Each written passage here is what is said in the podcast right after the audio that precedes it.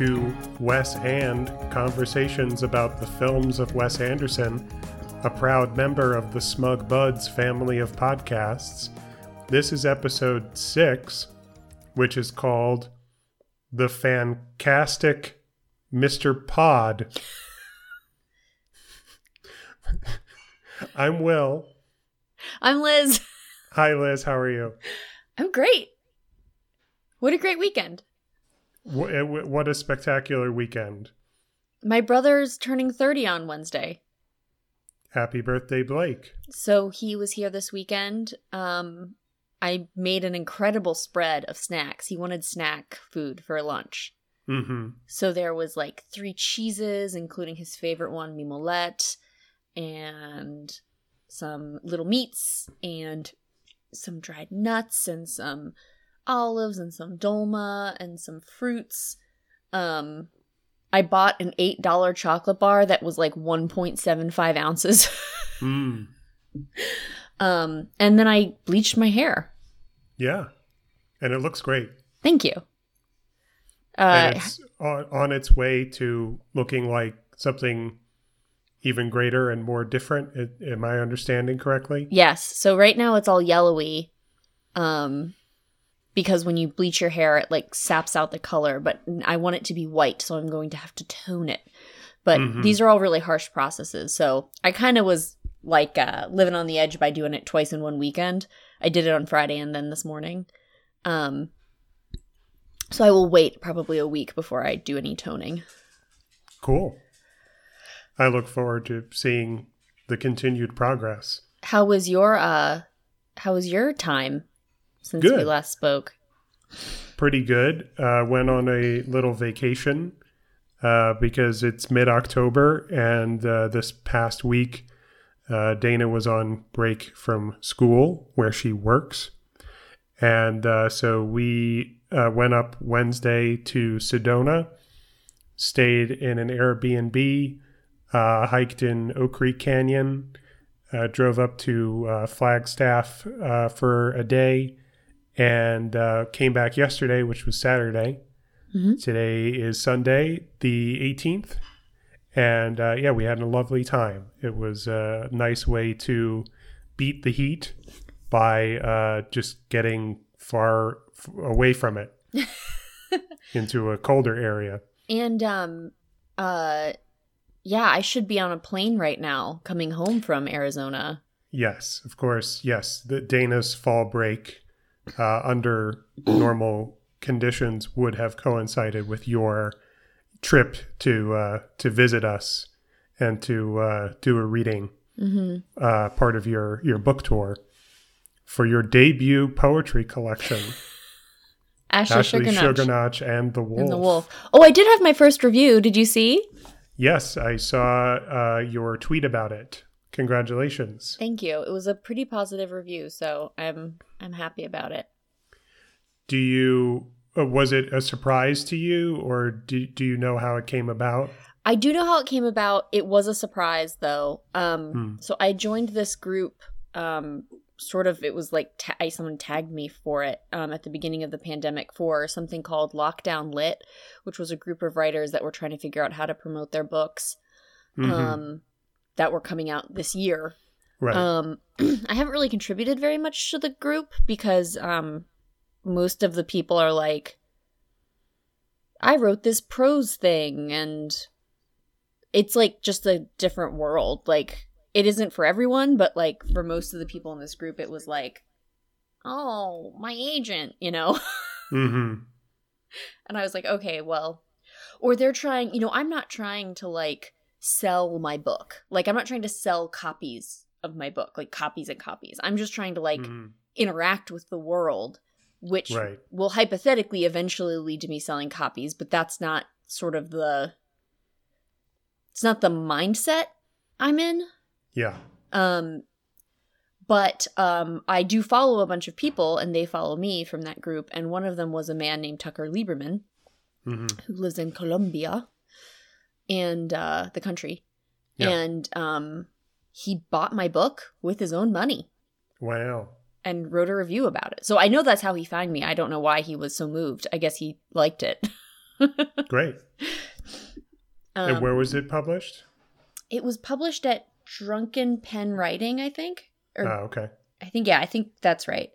hmm Um yeah, I was I not a not a place I had heard of, but um yeah, Drunken Pen Writing. Uh, but they put a cool graphic with it. Nice. Well, I hope it's the first of many. Now, I have some old business. Old business. Are you ready? Do tell.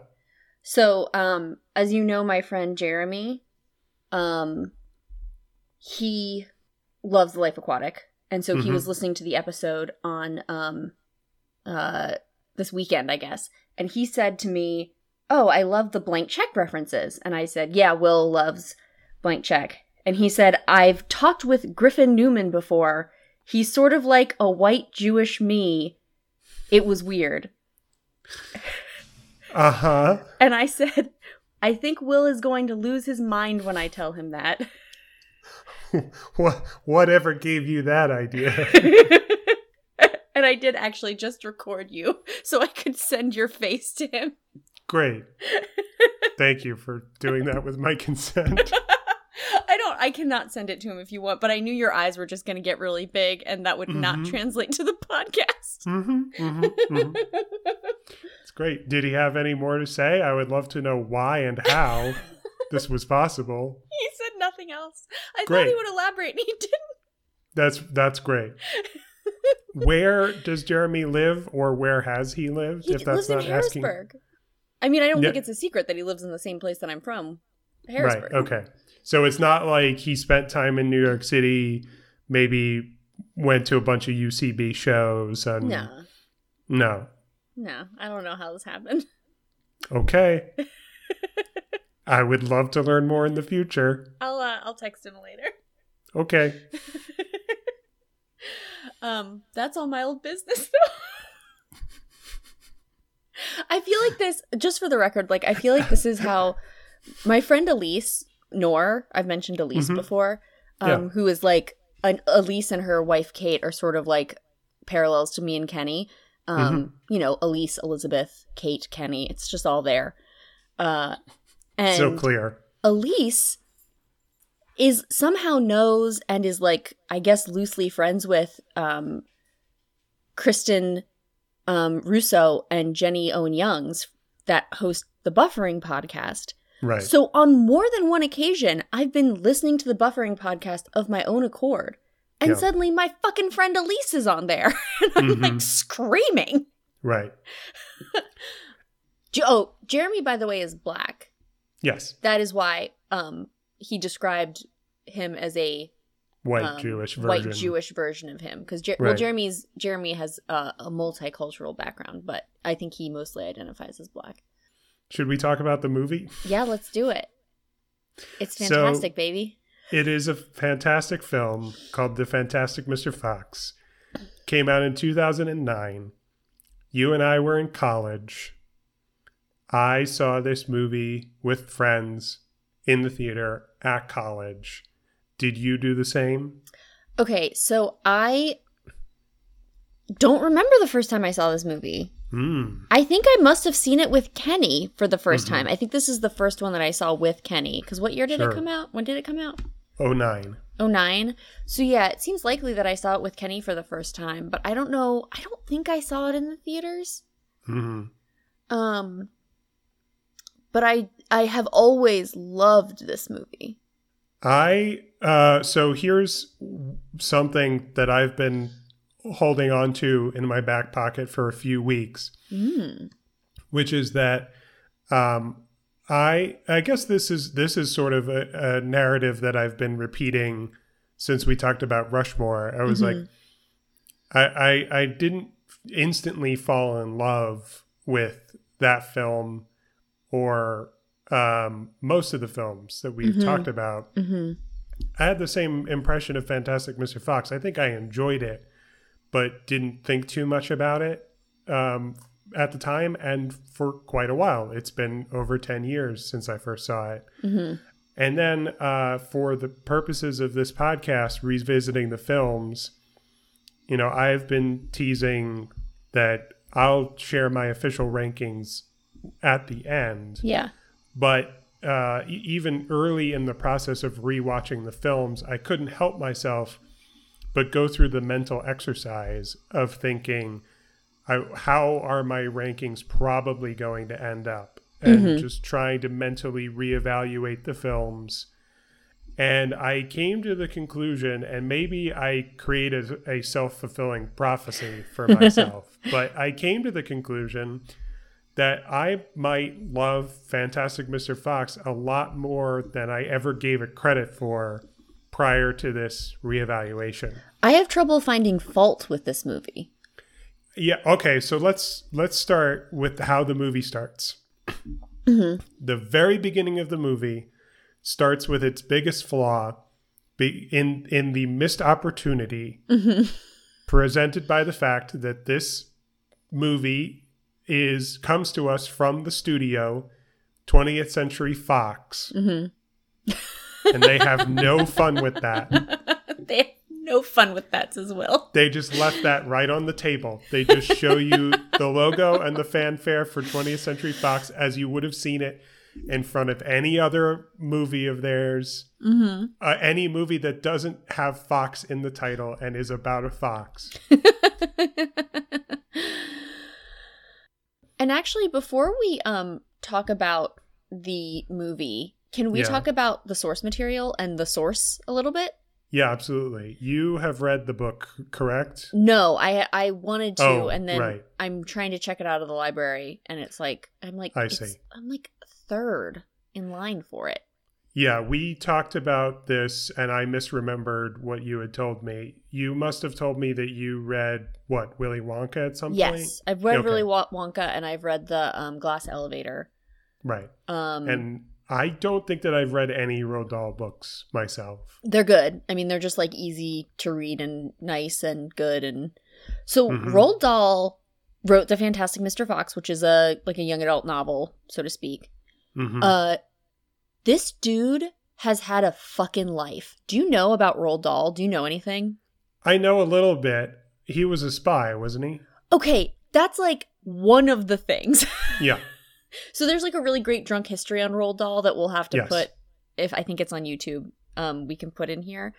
Um, but yeah, so like for he just has he just had like okay, so he died in 1990 when he was 74. He just had a wild life. So when he he was born to immigrant parents who were both Nor- Norwegian. Um, his sister died when she was seven and he was three, and then his dad died a few weeks later hmm um, from two different things appendicitis and pneumonia. Um, he went to various schools in Britain where he was like, you know, it was like boarding school, so he was like hazed and he thought that was like kind of bullshit. He was Mhm. a fighter pilot hmm in World War II. Hmm Um, then he, yes, was sent to DC where he was doing intelligence work. Um, he then married um, Patricia Neal in 1953. They married. They were married for 30 years and had five children, Mhm. um, including um, uh, uh, this woman named Oli- his his daughter Olivia, who died from measles hmm when she was seven and he basically like was with her when she like was like she had had measles and like kids got measles or whatever. And then she was like on the road to recovery and he was sitting next to her in bed and helping her make little animals out of pipe cleaners like colored pipe cleaners. Mhm. and she suddenly like her hands weren't working and he was like are you okay? And she was like i'm so sleepy. Within an hour she was unconscious and within 12 hours she was dead. Mhm. um and he d- dedicated um two of her um two of his books to her um the second of which posthumously and became a huge advocate for immunization because there was a measles vaccine in his life. Um he also his um son theo um was severely injured when his baby carriage was struck by a taxi cab and he lived um but he his his um he had hydrocephalus where his brain was swelling Yeah. and he he Rod, Roald Dahl helped develop this valve a shunt to help alleviate this yeah. this dude did a medical thing. Yes. And then um then I mean and then he's writing these he, you know he writes all these children's books. Um he also writes other short stories. Um and other things like that. Um and then he um has an 11-year affair with a woman named can you guess? Uh, no. Olivia? I don't know. Felicity, Oh, yes. who he ends Mrs. up Fox. marrying. She's 22 years his his um his junior. He has an Mhm. 11 year affair with her and they eventually get divorced. He eventually divorces his first wife, marries her, and she's still so he died in 1990. She's still alive. She's 81. And um when Wes Anderson, so I'm now going to se- segue. See how I Mhm. said it right? Yes. Thank you. So, um, in the vid- in the one video I watched, which we'll link in the show notes about the making of this movie, um, Wes Anderson stayed at the Dahl house when he Mhm. was writing the screenplay, Yeah. and they What's interviewed the what? What's the house called? Oh, I don't know if it has a name. I just meant like the house that he lived in. Okay. Yeah, I believe it has a name. Oh, it does. Do you know Just what it based is? on interviews that I've heard. Yeah, um, I'm not making a joke. Uh, you can look this up uh, if uh, you think I'm wrong. I believe it is called the Gypsy House. Oh, really? Mhm. Yeah, they did not say that in the video I watched. Um, I wonder like- why. Oh yeah, a lot of the um Oh yeah, here it is. Um a lot of the stuff in the movie hmm is modeled after Wes Anderson's time there. Um where they interview Felicity and she's got this little model of Felicity Fox sitting in front of her. So she's Mhm. like must be 61 in this cuz it's like a, from like 10 years ago this interview. She's like Yeah. or seven yeah she's eight, 71 now so she's probably 71 there um she said that like when she saw the movie she and they're in his study at one point she was like that's Roald's study like Yeah. he just recreated it for the movie and that's why i cried a lot when i was watching that movie so yeah. yeah, and apparently I read in the trivia on IMDb. Apparently, this you know the scene where Mr. Fox is dictating into the tape recorder Yeah. his master plan. Apparently, that's how Roald Dahl would write.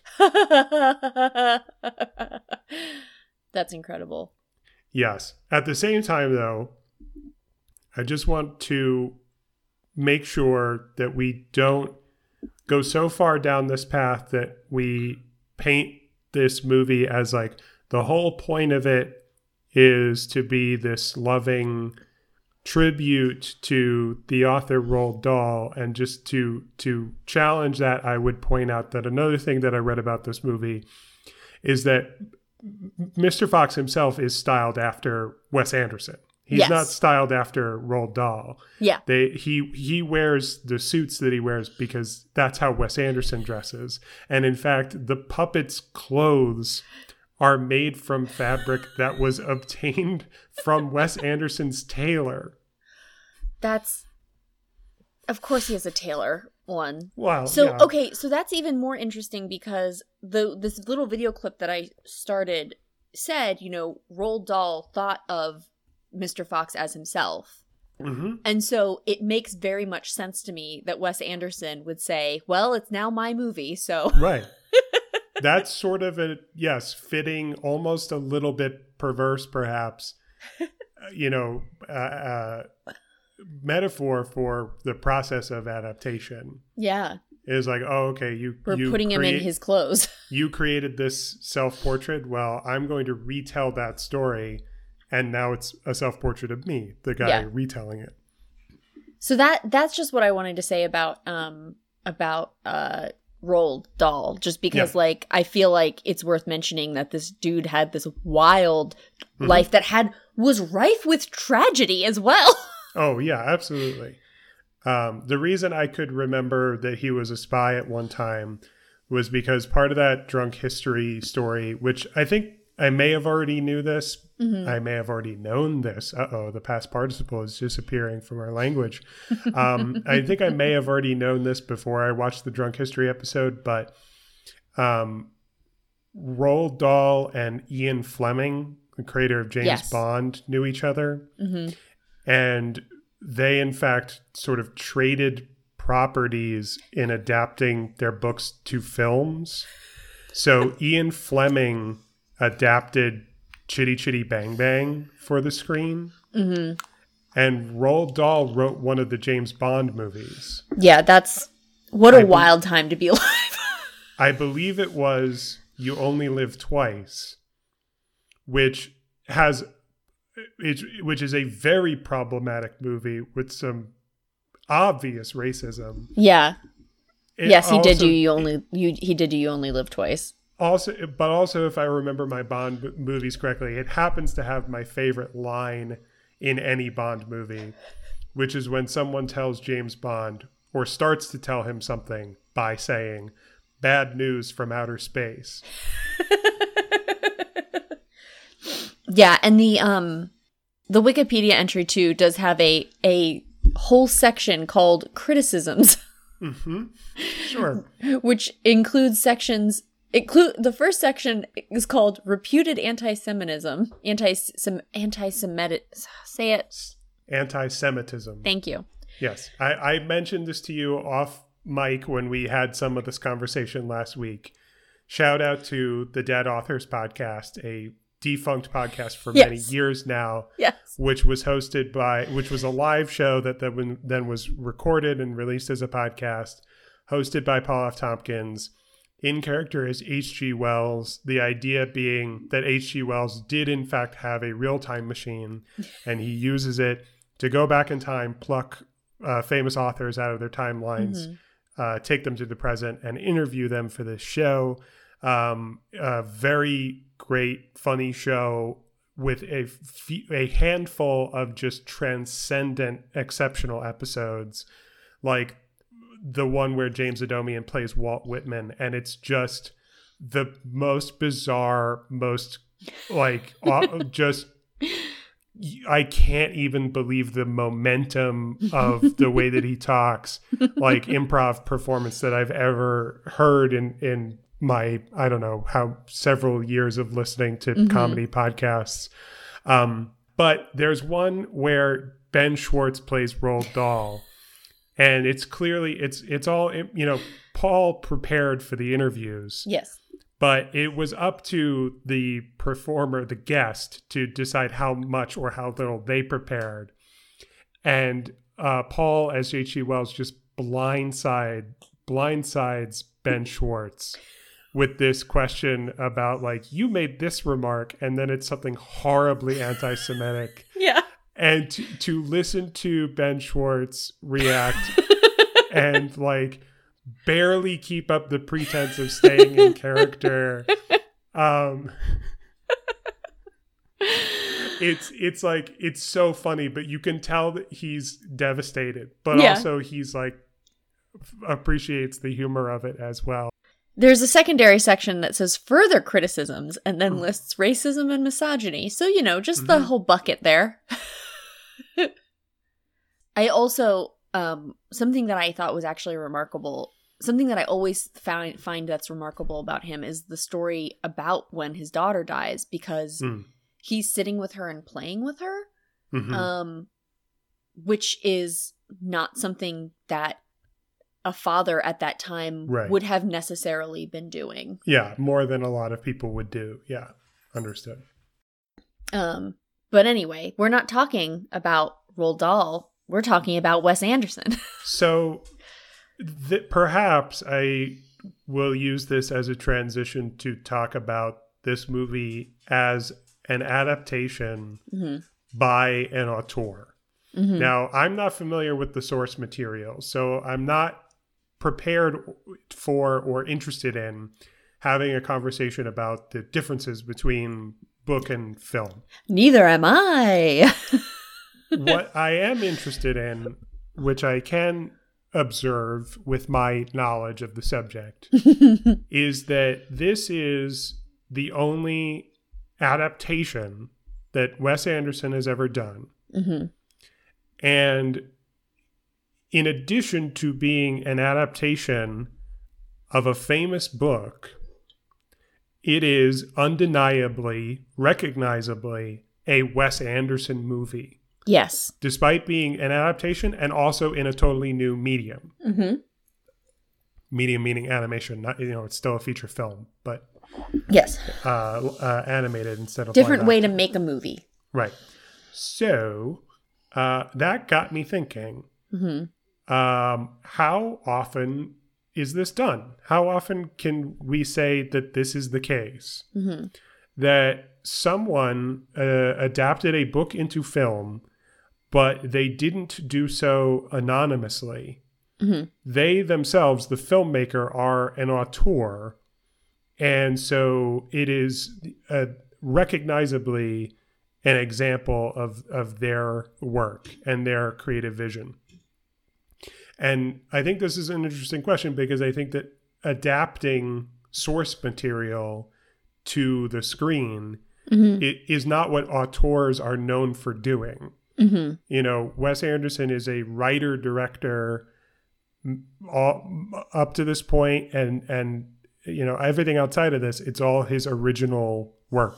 I Yeah. mean, you know, maybe there's an asterisk on the word original. Like obviously, Steve Zissou is Jacques Cousteau, Mm-hmm. um, but you know, there was there was no you know specific example of source material that you can point to and go ah this is the film version of that book. Mhm. so um so two so two two criteria have to be met. And one is auteur filmmaker doing what they do. And the other is not only an adaptation of a book but known as an Mhm. adaptation of a book and i and i say that qualification because for example the godfather was a book first Right. but that's like a footnote Mm-hmm. in the story of the film The Godfather. Yes. Like nobody nobody thinks like, ah yes, the famous book adaptation. uh, so um, that takes a lot of adaptations off the table. Um, and so what does that leave us with? I've thought of a couple of things. yeah, I can't think of any, so go on. In in recent years, the first thing I thought of was the Coen brothers adapted No Country for Old Men. And I feel like Mm. that is perhaps not as famous a book as Fantastic Mr. Fox, but I feel like it's there's widespread understanding that that was a book first, that that film is an adaptation. Yes, and I think within cer- like certain circles, that book was really, really well known. hmm Yeah, absolutely.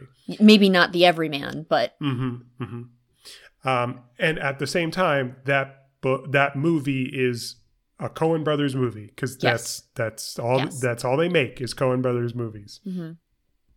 Um, I was trying to go through some of the other notable auteurs of our time, and someone like Quentin Tarantino is an example of someone who like has sort of the strongest, you know, recognizable style of of any working auteur, but you know, he's sure as hell not adapting books. yeah, He's he's making the movies, you know? Yes, um, and and all of his influences are are mainly cinematic. Um, and then I uh, well uh, okay I, uh, thinking uh, when I thought of No Country for Old Men, I sort of can't think of that movie without then also immediately thinking of There Will Be Blood because Right. that that was the same year, and they were sort of neck and neck in the Oscars race. was that an adaptation? Yeah, that is so that almost doesn't qualify because it's easy to not know that that was Yeah. an adaptation of a book. The book happens to have a different name. The Oh. book the book is called Oil with an No. exclamation point. No, it's not. I swear. no, it's not. I swear it is. Holy shit! Yeah, they made a good choice. They made a good edit there. They were like, I ha- so they were in the the room, you know, the writers' room. They were like, Yes. I have a note. hmm I think we should change the title. And and good on them. And that and that is a Paul Thomas Anderson movie. a Paul And- F. Tompkins movie. Mm, not quite.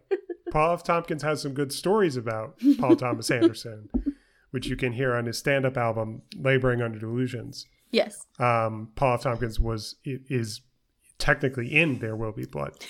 Yeah, I was Um, making. I was just making mhm. a joke. Yeah. Um, but yeah, Paul Thomas Anderson is also, you know, an auteur, um, writer, director. Um, I, I had some sort of half thoughts about Charlie Kaufman, who we have already talked about because I talked in a previous episode about Synecdoche, New York, and Mhm. and the sort of time warping um, and the cinematic language. And Charlie Kaufman wrote the movie adaptation, Mhm. which is not an adaptation of The Orchid Thief. It's a meta movie about trying to adapt The Orchid Thief. And in fact, he just. He, he, Char- the funny thing is, Charlie Kaufman is the auteur behind that movie, but he didn't direct it. He wouldn't start Right. directing movies himself until later. His latest movie is an adaptation. I'm thinking of ending things. So, Right. i- assuming that that book sort of endures the test of time, like that's such a new book, and the movie is even newer. Um, that is a Charlie Kaufman movie through and through, and it is also an adaptation of a book. Um, Do you So- think you'd count um um oh god, what is his name? Edgar Wright? Oh, Scott Pilgrim. Yes. Yeah. Scott Pilgrim Do you is think that counts? adaptation.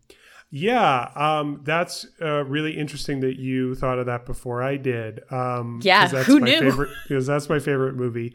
I guess I just I wasn't thinking about um, comic books, and so, uh, but yeah, it, it, it is um, very much an adaptation of the graphic novels and it is very much an Edgar Wright movie, and Edgar Wright is very much an auteur. So, yeah, well, and I think especially because I know you specifically said too that like Brian Lee O'Malley loved some of the things that Edgar Wright did so Right. much that he put them into his gr- later graphic novels that had not even come out yet. When yeah, the it was did. very much a two way street and like an active partnership between those two. Yeah, I think th- I think that's a great example, and I think those those I think these two movies go hand in hand. Mhm. Um, like uh, uh, Scott Pilgrim for for Edgar Wright and Fantastic Mr. Fox. especially because with those two specifically and of course more so with scott pilgrim but um, i know that wes anderson really drew on the style of the original illustrations Right. much like i know that when when people i know who were reading scott pilgrim before they saw scott pilgrim one of the things that made them sort of you know yell so much in a good way was that they were like it's just like the book like the best parts of the book are just there and that Right. i again have not read the book but if what you love is those illustrations it seems like those are there Yes, yeah, absolutely. Yeah, as much as those those illustrations could be realized in live action Mhm. with some, you know, commu- some computer graphics laid on top sometimes. Mhm. Yeah, it's absolutely, you know, as loyal and close to the experience as it could be crossing different mediums like that. Media.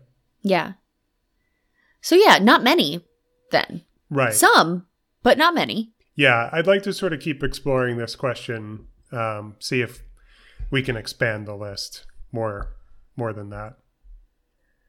I mean, like the Um, Irishman just came out last year. That's an adaptation, and that's very much like you know oh god i forgot about that movie that you know that's no no one but Martin Scorsese would would make that movie. So you could you could make the case that that qualifies as well. Yeah. Can we talk about things we love? yeah, absolutely. So I want to talk about color. hmm So we've even mentioned this before on this podcast series. It is Yeah. orange. Yes, ninety nine percent. It glows orange and um in this again i keep bringing this up like i did a whole thing this video is seven minutes and 45 seconds long um they were talking um well, the wes anderson is actually not in this video very much but one of the things he says is that there's no green in this movie and Hmm. only a little bit of blue Yes. Um and that they did that really purposefully because i guess like really what the book should be is or what the movie should be is just mud because of Mhm. the time of year and the fact that they're underground, everyone should just be covered in mud. But he was like, Mhm. mud is really difficult to do in, in stop frame animation. Right. Um, yeah, and it's so the, the, the it's sort of amazing that they have water and uh, other liquids and and smoke in in Yes. the movie. I feel like the thing that stands out the most in a sort of tactile, like I recognize that I might do this the same way in my backyard if I were making a, Yeah. sto- a stop motion thing. Um, is is when there's an explosion Mhm. and there's like cotton balls Yeah. for smoke. Yeah, and um it's also it's very interesting to see how they did everything there because everything with like the actual characters and models and stuff. There's very very little CGI in this movie. hmm I think most of the sort of computer stuff that's happening is happening um like to with a green screen. So Mhm. like if like the background of a shot is a um image that they made but it's being filled in with a green screen Right. over the set if that makes sense. Yes. Which almost doesn't even feel exactly like cheating quote unquote. right. um from like doing like a physical thing for it Mhm. um i also know that like the sets si- the sizes of the sets sort of vary wildly so like there's Mhm. different character models um and they were also really really concerned about lighting Mhm. um so the scene i mean if if you're thinking about lighting like is there a scene that comes to mind to you about like just it's just vibrant um, yes, the cider cellar scene. Yes. So Wes apparently told the dude like I want I want the only lighting in that room to be coming from the cider. So everything Right. had to be like shot through these cider jugs Mhm. and every shot they had to slightly rearrange them because from different angles they'd be they wouldn't be illuminated properly. Mhm. Um, and all of this is just like, I mean, I could watch this movie with no sound and no subtitles Mhm. and just be enamored with every piece of it. It's Yeah. so beautiful. And even just the fact, like the range of emotion I was thinking about specifically that they get in Mhm. those faces of those those Mm. character models Mhm. it's like I mean, there's of course really funny things that they do, like the blueberries. Anytime anybody eats a blueberry, their eyes turn to blueberries, and then they, did you notice that? Yeah. I'm sure you did, because you're smart. Um, and uh, but just like the little faces that they make, Mhm. it's. I mean, even just the fact that like a fox's face or a face that has a snout, I feel like is hard to convey human emotions on because it's shaped so weird. Right. and yet they they did it. So those are those are my short notes on color and then the character models Yeah, absolutely. Yeah, the cider cellar scene it just looks uh, incredible, and and even when the lighting changes, you Mhm. know, when what's her name uh, comes in and out of the scene, Mrs. Uh, Bean, I think Mhm. she would be. yeah Um, uh, the fact that there's not one but two light switches that she flicks on and off, so that Mhm. there's actually like there's three different versions of the lighting for this Yes. space. Um, and and I the the imagery of of uh, when she is in the room hmm and and Fox is frozen in place, trying not to be seen. yeah like a genie in a bottle Yeah, and the extreme there are a few quite a few actually like extreme close-ups uh in in the movie which I think are do so much yeah just to to convey like, you know, the emotion of what's going on in a scene. And yeah, you're right. There's an incredible amount of nuance in the facial expressions on the uh the animal puppets hmm uh, as well as the human puppets. So I had a couple of ways that I wanted to talk about this movie, and the first Yes. we've already covered, which is Mhm. the auteur doing an adaptation. yes the reason I, I'm I'm always looking for ways in to have what I think will be interesting conversations about this movie. However, in this case, I thought it was particularly necessary because I think the better a movie is, the more we run the risk of having sort of a boring conversation because what what is there to say about it except all the ways in which it is great? Yeah, this rules. Yeah, it does. it kicks ass. it kicks ass. Uh, the other main way that I wanted to talk about this movie is um, in addition to being uh, the first uh, animated film in this filmography, hmm it has something else that sets it apart from all the others. George Clooney Correct. and Meryl and Streep. Meryl Streep. Yes. Yes. You you you knew exactly where I was going with this. Ooh, yes. baby. This movie has an asset that no other Wes Anderson movie could have, hmm which is stars as big as George Clooney and Meryl Streep. Which is saying something because Bill Murray is no short stack. Bill Murray is no slouch. However, at the time when he was in Rushmore, that was like a rehabilitation of his career. That's Mhm. that sort of gave his career new life. And as famous a movie star as Bill Murray has been, uh, he he is uh, he's an SNL alum, right? Mhm. He's he's a Mhm. com- he's a comedy star. Being a He's not a sex symbol. No, uh, he he being a comedy star perhaps can be much more versatile than being a George Clooney or a Meryl Streep. Hmm And maybe it's obvious and it goes without saying, but I wanted to have a little conversation at least about why this could only happen in an animated movie like Fantastic Mr. Fox and why George Clooney and Meryl Streep could never be cast in a live action Wes Anderson film. Well, and I also wanted, I was hoping you would know how, I guess, like he got them, so to speak.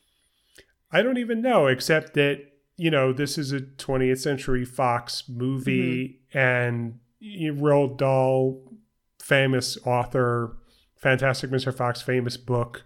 hmm I presume that people behind the making of this movie thought that there was real potential that they had a hit on their hands. You know, why not? Yeah. It, as it turns out, we can learn the answer why not, or at least how not, because this movie was not very financially successful. it was not a big hit, but oh, I wow. Yeah, I see that now. It made money, but not not an enough. enormous amount. Yeah. Um, so I assume, yeah, you can get George Clooney and Meryl Streep to be in this movie because it's supposed to be kind of a guaranteed hit. Mm-hmm. Um, and who knows? Maybe they're big fans. I have no idea. But um, even if they are huge fans of Wes Anderson, as we've heard other people say, like Adrien Brody wanted to be in a Wes Anderson movie because he Mhm. was a fan of Wes Anderson, and vice versa. If George Clooney was the world's biggest Wes Anderson fan, they would have to th- this is this is they they would have to invent something new Mhm. to do together. Mm, like because it's voice acting that's different. Yeah. you don't see them on camera. Their movie stardom will not steal focus away from hmm you know what's supposed to be happening. So voice acting is like the exception D- d- there's there's a certain class of movie star who we they, t- today they are fewer and farther between. Hmm but they still exist and that handful of people still i believe couldn't appear in a wes anderson movie without breaking the world hmm by stealing focus. Hmm for example Tom Cruise is Tom Cruise is basically the only movie star we have left of Tom Cruise's caliber. Mm-hmm. Tom Cruise is way past the point in his career of playing an actual character. Yeah, he's playing Tom Cruise playing a character. Tom Cruise couldn't be in a Wes Anderson movie because any movie starring Tom Cruise is a Tom Cruise movie, Mm-hmm. regardless of who's making it. Mm-hmm. Like Mission Impossible movie, movies are Tom Cruise movies.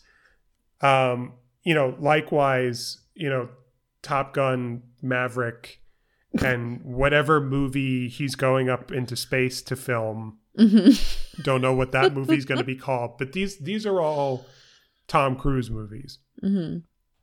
So George Clooney and Meryl Streep are also not of the same caliber, but in the same category. Yeah. And so I have been thinking about this question of how many people are there who Wes Anderson just flat out couldn't cast in a live Mhm. action movie. And uh, the next person I think of, perhaps you think of the same person, I don't know, is, is Brad Pitt, Yes. Yeah. Mm-hmm. which then begs the question. I'm going to bring it back to Tarantino, who Mm-hmm. I already invoked in the adaptation conversation, even though he had. Leo. Hmm? Leo. Yes. So, so, okay. So Once Upon a Time in Hollywood. So this, so this, it brings it back around to the question of okay, if Wes Anderson is an auteur, Mm-hmm. so his films have to be Wes Anderson movies. Mm-hmm. Therefore, there's a certain caliber of movie star who would steal the spotlight to the point of destroying the film. Mm-hmm. Well, Quentin Tarantino is an auteur. Mm-hmm. So how is it that Quentin Tarantino can cast Brad Pitt and Leonardo DiCaprio in Once Upon a Time in Hollywood, but Wes Anderson couldn't cast Leonardo DiCaprio and Brad Pitt in The French Dispatch? Oh, I mean, I have an answer to that. Yeah, I do too. But if you you, you want to start, Well, my answer is that Quentin Tarantino's movies are about like hyper masculinity. mm-hmm. So to have a movie that's about Hollywood right? that's got some of the most hyper masculine actors Mm-hmm. in a movie by a hyper masculine director, Yeah, it that can that's sort of like the swan song, not swan song, the opus, the like mm-hmm. like this was the Quentin Tarantino movie. Like this was like the big one. Like this is him sort of. having all of the resources available to him. That's an interesting way of framing Once Upon a Time in Hollywood. Um, I always thought of it as an, another Quentin Tarantino movie, which is an event in and of itself. It's just it's going to be an event every time. Yeah, I guess I saw this one as like now he's like he's not because I remember a time when I was younger when Quentin Tarantino was big, but he was still like oh like you know nerdy outsider. people were fans of him. Yeah. Yeah, Um, but like Wes Anderson is like a soft boy, like in his corduroy suits, like um he's a soy boy, He's thinking about, you know, colors. Like right? Yeah, and I think Quentin Tarantino is is thinking about colors too. Um, he's just uh, perhaps but they're not as muted. doing it for a different reason, maybe. When Quentin Tarantino's thinking of like turning black and white to that electric yellow car sure, in that one movie that I can't think of the name of that came out and is a double feature. Kill Bill. Kill no. Um Oh, Grindhouse, uh, Death Proof. yeah, Death Proof. Yeah, Death Proof there's a a, sh- a scene, a shocking scene. I never Where- saw Death Proof. That's why I went Oh. to Kill Bill first. No, I mean you're right with the yellow though, but it's that it's that electric yellow and there's a scene in that movie where it's black and this it's been black and it's been going back and forth and it's black and white and this car pulls up to a gas station or something like a hmm convenience store and it um is a shot of the front wheel of the car hmm um with like sort of the convenience store in the back and it clicks and it's bright yellow and it's one of these things where like the audience i think i saw that in theaters and the audience Hmm. just gasped like it was like not Hmm. even like a plot point it was Yeah. just so colorful Right. um whereas you know wes anderson's like i really like uh orange and a, a muted pink Sure. So you framed it with a masculinity conversation, which I think is spot on and is sort of a different way of saying what I was going to frame it with, which is that Wes Anderson makes movies and he mm-hmm. he makes movies about movies. He makes movies based on his love for the movies and mm-hmm. particularly what a lot of people would consider like B movies, right? yes Movie movies. And so in that context, Quentin Tarantino can weaponize the stardom of a DiCaprio or a Pitt. hmm Wes Anderson, also an auteur, uh, but with a different agenda and and and different sensibilities. Wes Anderson makes films that, uh, for all the success that he's had and all the resources he may have accumulated over the years, still to this day they all feel like DIY projects that Yeah. are basically like a a an amateur theater company like throwing together a production you know and like whoop, Yeah. they feel they feel like homemade plays kind of Well, and actually, I might even take what you're saying in the same direction that you were doing it, but not the direction you actually went, which is that, um, uh, you know, Quentin Tarantino's making movies about movies. Wes Anderson's making movies about books, even when they're not adaptations. right yes there is a very bookish very literary sensibility which i think in another context someone like brad pitt could fit into. Because Brad Pitt has this unique tight roping quality where uh, he is a an extremely handsome, famous movie star, but at the same time, maybe should be more of a character actor, hmm um, and uh, you know thrives in in that kind of a, a role hmm uh, rather than a like you know Tom Cruise. It's just a vehicle for uh, the celebrity uh, Mhm. type of role. Um, I'm not spinning my own original thought when I say this. I think I'm repeating things that I've heard said about Brad Pitt on, uh, say, the Blank Check podcast, for example, Mhm. with um, with with White Jeremy and David Sims.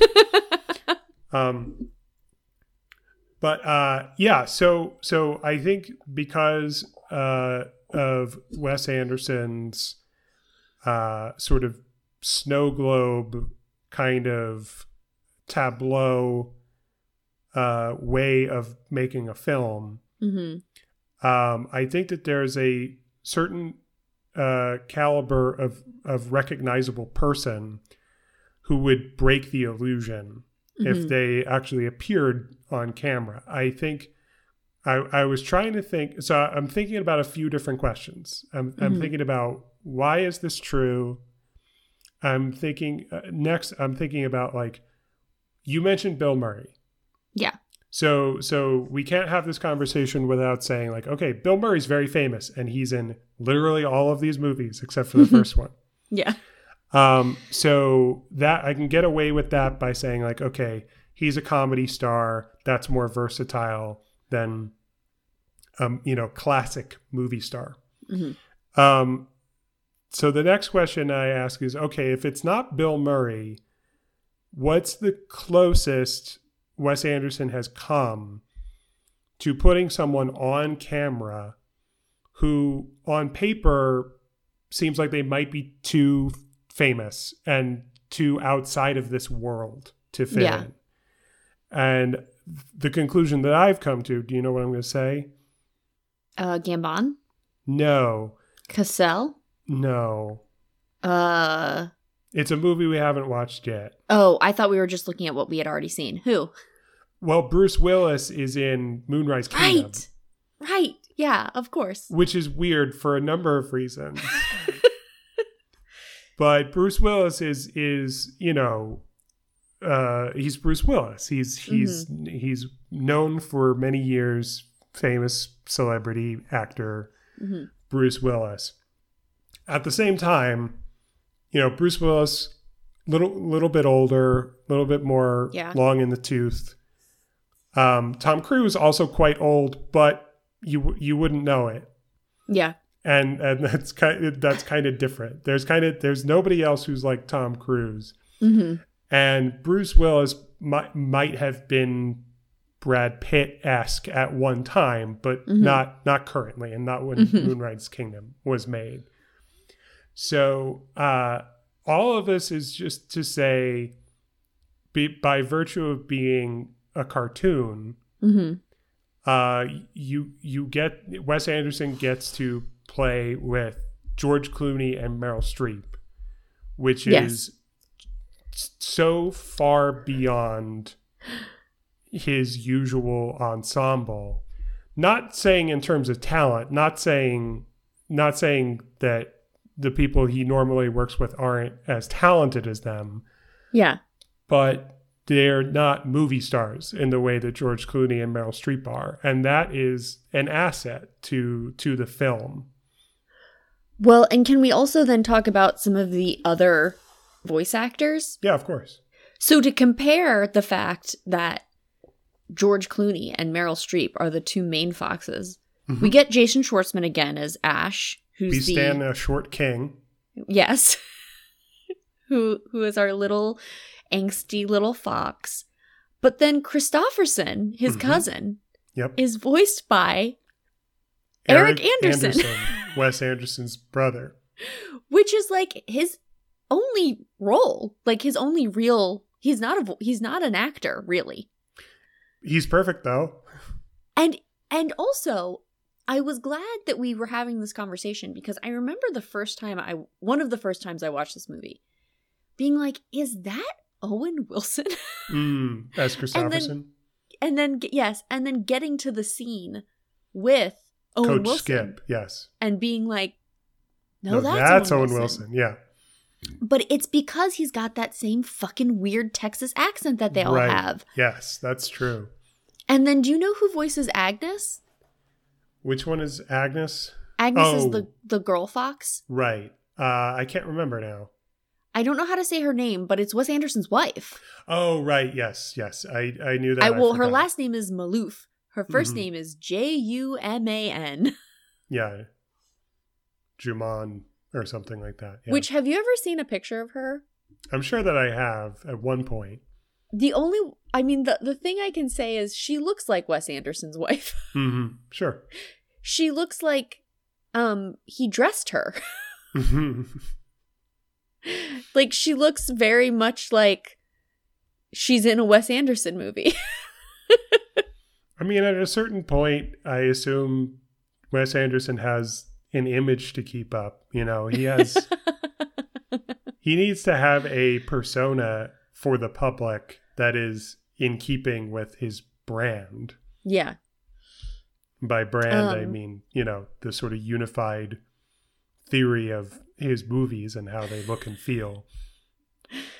Yeah. So um I just think that that I think that that's so interesting because Agnes is less so of a character but like you know if I'm looking at maybe the five main characters hmm I'm thinking Mr. Fox, Mrs. Fox, Ash and then like Kristofferson hmm and then probably um Kylie Yeah. with like a close sixth being Clive, Bill Murray's character. Yeah. Um, so you have on the one hand George Clooney and Meryl Streep, and then on the other hand you have these people that Wes Anderson's just related to.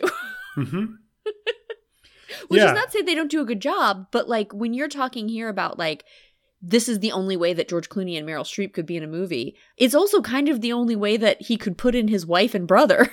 Right. Yes, that's true. yeah, at both ends of the spectrum. Right.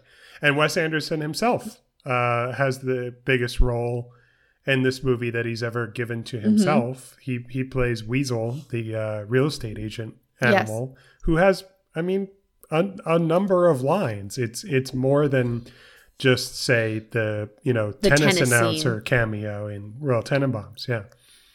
Um also uh I want to go over a couple more people that are characters because we have some old favorites. We also have a couple other weird things. hmm At least one. Okay, there's one other weird thing. I think I know what you're talking about. um so we have of course Michael Gambon is Frank uh is Bean Yes. and he's perfect in this character. I mean just just transcendent. it's so good. Roman Coppola shows up as the squirrel contractor. Yes. Um we Co- as you co-writer of the previous movie we discussed. Yes. As you um as you pointed out to me in a text message, Adrien Brody is in this movie. hmm He, he has about two lines as a mouse. Yep. Little field Well, I- mouse. Two lines. The one mouse the one line is, "Hey, I want to help. I want to fight." And then the Mhm. second line is him just going, "Ha ha ha ha." So good. Which is just perfect. But then there's a rabbit, hmm and the rabbit is voiced by Mario Batali. It has to be said that the rabbit is a chef. yes.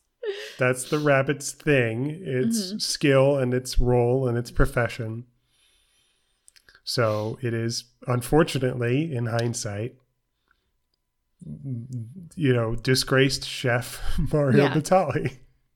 Oh, and two other things that uh, sorry, I should mention. Jarvis Cocker plays Petey, who's the Mhm. the banjo player, Yep. who is a sort of Brit rock dude. Yep. Um, so finally, Wes Anderson just gets some an actual Brit rocker in his movie. hmm Um, and then Willem Dafoe plays the rat, and I cannot recognize him.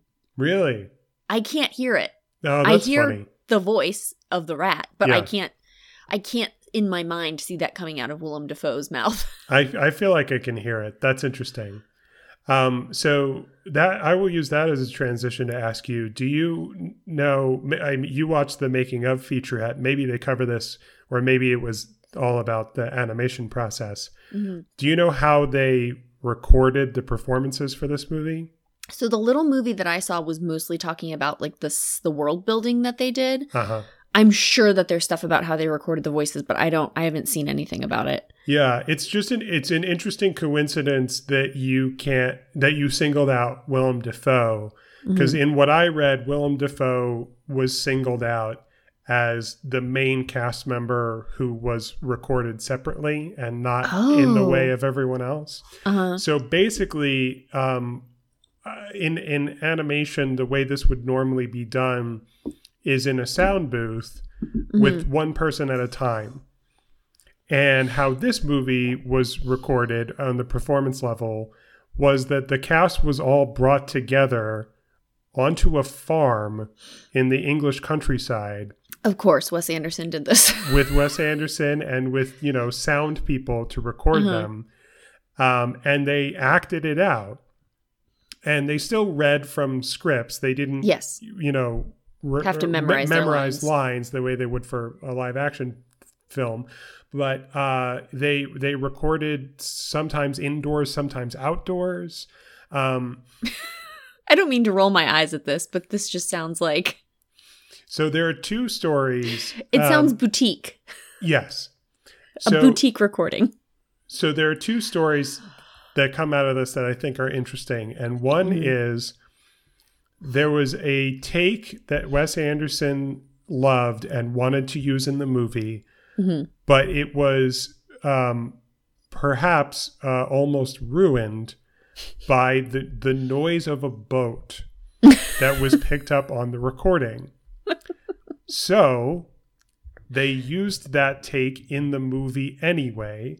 Uh-huh. And in the movie, an airplane flies overhead. oh my god, I know exactly what you're talking about. And that is the sound of, of the boat, which was not, you know, supposed, to be, there. in the movie. Um, it was an accident, and and Wes Anderson said, you know, I thought it would, you know, it turned out to be great. I, you know, it's better with the airplane. Mhm. Um, and the other story, which I which you can hear if you watch this conversation from New York Public Library on YouTube with uh, Wes Anderson and Noah Baumbach. By the way, uh, Noah Baumbach co-wrote this movie with Wes Anderson, same as The Life Aquatic. Mhm. Uh, they uh, talk uh, for a long time. The uh, it, on YouTube, it's split up into ten different uh, clips, and the the video quality is quite poor, um, but the audio quality is okay, and so it's it's it's it can be enjoyed, and uh, to set to set up this story a little bit. Maybe maybe you shouldn't tell this the behind the scenes story without acknowledging the scene that this story is about, Okay. which, which is because it's it's the best scene in the film, oh, which is the waterfall scene. that that is a stunning visual. I will give you that. That is that is a very stunning visual. That's when I start crying. So I usually count when I start crying as the best part. Fair enough. Uh, I'm the sides, the side scrolling. uh, what what the jaguar shark is to Life Aquatic. Uh huh. The wolf is to this movie. Yes, absolutely. Yes. Uh, so the behind the scenes story that Wes Anderson tells in this conversation is uh, that they were recording the vocal performances for this scene. It's Mhm. um, George Clooney and uh, Jason Schwartzman and Eric Anderson and Wally Wolodarsky. And the wolf has no dialogue. Mhm. and they are recording it outdoors. And Wes Anderson got an idea and he asked uh, the rest of the people gathered there would someone be willing to volunteer to walk up that hill and be the wolf for this performance? The wolf, who again does not say a word, yes. to just stand in almost literally for Yeah. the wolf. Yeah. And someone did volunteer to do that. And do you know who it was? Oh my God, no, I don't. Bill Murray. and Wes Anderson, Wes Anderson describes Bill Murray as walking very far away to the point where he was tiny to them.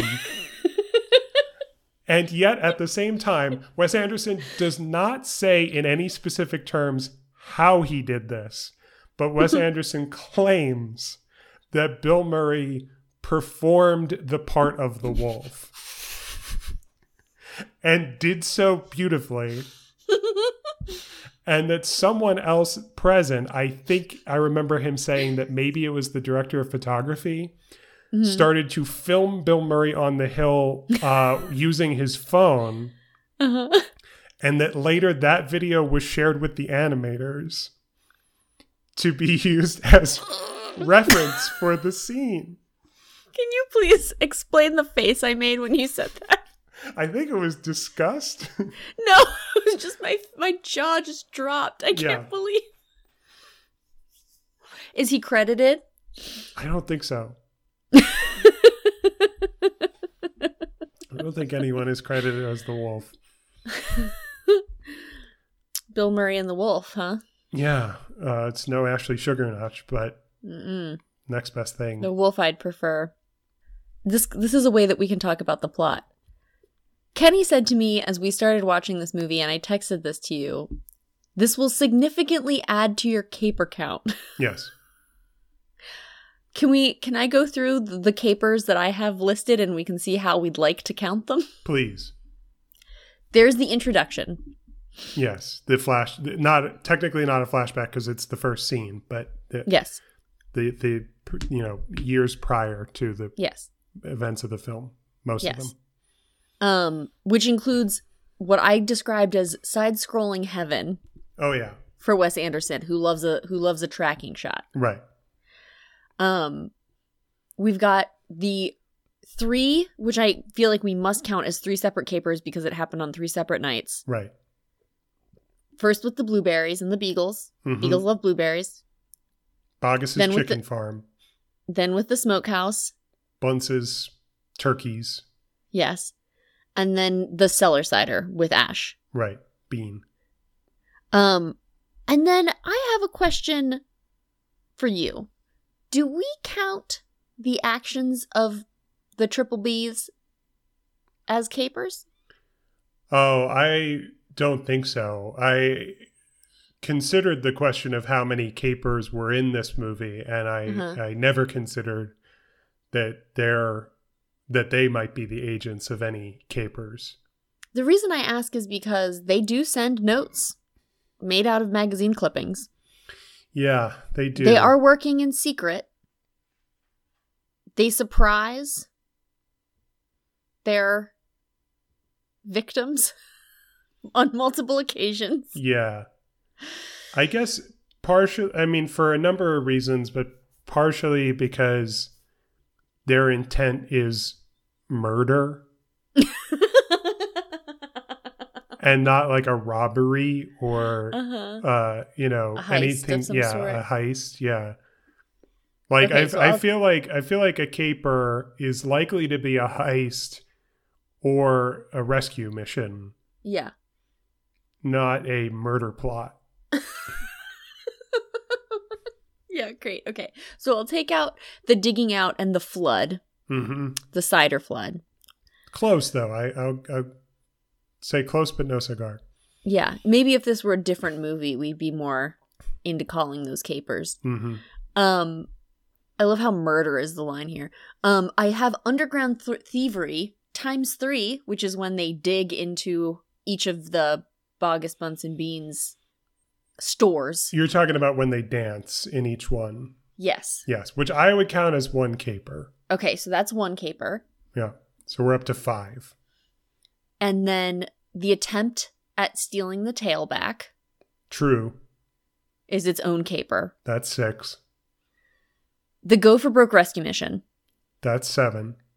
And I have the Gopher Broke rescue mission. I feel like it's worth noting that there are four parts to that.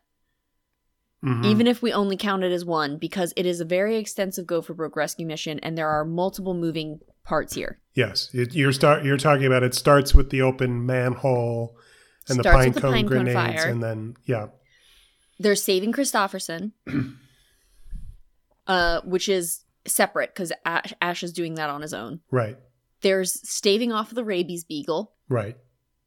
and then there's the escape slash tail reclamation. This is this is uh, making me uh, realize something that I think maybe I had never mentally put my finger on, but it was there all along. It should have been very obvious. But Mhm. the fact is, um, it's a, a blind spot for me because I haven't seen any of the Oceans movies. hmm But it's occurring to me now that Mr. Fox is George Clooney because he was in the Oceans movies. Yeah, that makes complete sense. And I have seen a couple of those movies. I haven't seen all of them, and I quite enjoy them, honestly. I'm sure I would too. Um, but yeah, they're that's essentially you know it's a many tiered thing. Um, and then I have the grocery store Yes. at the end. So that's Mhm. one, two, three, eight, four, five, six, seven, eight. I think Which that's where- perfect. I think that's the perfect summary. Which brings our caper count with the addition of eight to ah, fifteen. Nice. So loves a caper. Yeah. Yeah, this is this is caper central. Can I talk about some things that I just like some sort of themes that show up and that are very um that I love that um I think are really great in this movie? Sure. So we've talked about his shots with angles. And in this movie, it's so literal, which you know, all of this is constructed right, but because these uh, everything in this movie was constructed for this movie, Right. Everything feels incredibly sharp. And I don't mean like um pointy, Mhm. but like the angles are so like literally 90 degrees Mhm. everything is in an exact line Right. um in a way that i think is really incredible right. um which is why that i said side scrolling heaven was my note because that scene where they're trying to um in the introduction where they're going through the squab Mhm. farm is just like um i mean almost looks like a video game like it's Yes. just incredible to see Right. um, I also speaking of um things that Wes Anderson loves to have particular uh, people do. Bill Murray gets to do another explanatory scene, much Mm. like in The Life Aquatic, Mhm. when he says when he's explaining Boggis Bunce and Beans to Mr. Fox. Right. It's almost exactly the same as "Let me tell you about my boat." He becomes narrator. Yes. It just Yeah, it just happens that it's more diegetic in this movie because he's talking to Fox, Mm-hmm. whereas in Life Aquatic, he's talking. I guess he's talking to Ned, but but that's like He- a reveal. Ned, yeah. Ned's like off camera. Yeah, he's really he's. It it seems as if he's talking right to us. And then I also want to bring up because I keep bringing up the pink because pink is going to come up in Grand Budapest. Mm-hmm. But the bakery in this movie Mm-hmm. Is that tea berry pink. Ah, yes. He loves a shot of a TV, even if it's fake. Mm-hmm. We still get that. Yes. Isn't that so funny? There's a lot of stuff on TV. Yes, it is funny. Which also allows for one of my, I think maybe, uh, maybe not the funniest, but one of the lines that I think almost feels out of place, but is so funny, which is Mhm. when um they're all on fire and Yeah. Bean's son just goes, "Dad's It's on fire. fire." Yeah. It's a very funny moment. so yeah, those are the things that we've sort of seen before that I feel like we get um in this movie. Yeah. Oh, and I guess the one other thing is that um there's always a question of where when these movies are taking place. Yes. And this movie has a really funny example of that, Hmm. which is when he's in um Clive Badger's office and he's Mhm. talking to him. He has a like weird tape recorder sitting on his desk that he hits play on to play the song. Yeah. But in the background is what clearly looks like a Mac. Oh. like it's like a silver like uh big screened thing with like a small keyboard. Mm-hmm. Um it's like a but it is a computer and it does not look like a computer from like the 80s. Right. It looks like a computer from like any time from 2000 on. Right. Even even really later than that. Mm-hmm. Um i almost feels like they shouldn't have put that there because nothing else is that advanced in this movie. Yeah. That's funny. I know you also talked about how the costuming of Mr. Fox was from like clothes that Wes Anderson wore. I mean, I, it's not actually that. It's It's the same fabric though. Yeah. but it's not it's not like they cut. It's not like when um the Grinch makes No. um a hat and you can see him cutting it out of like a sweater. Presumably not. but I also I want so terribly a, a question I have about how they made this movie, which I was not able to totally find out, was like how scale is working exactly. Mm-hmm. Because sometimes the characters seem on much bigger than they are, and Yeah. sometimes they mean seem much smaller. Yes.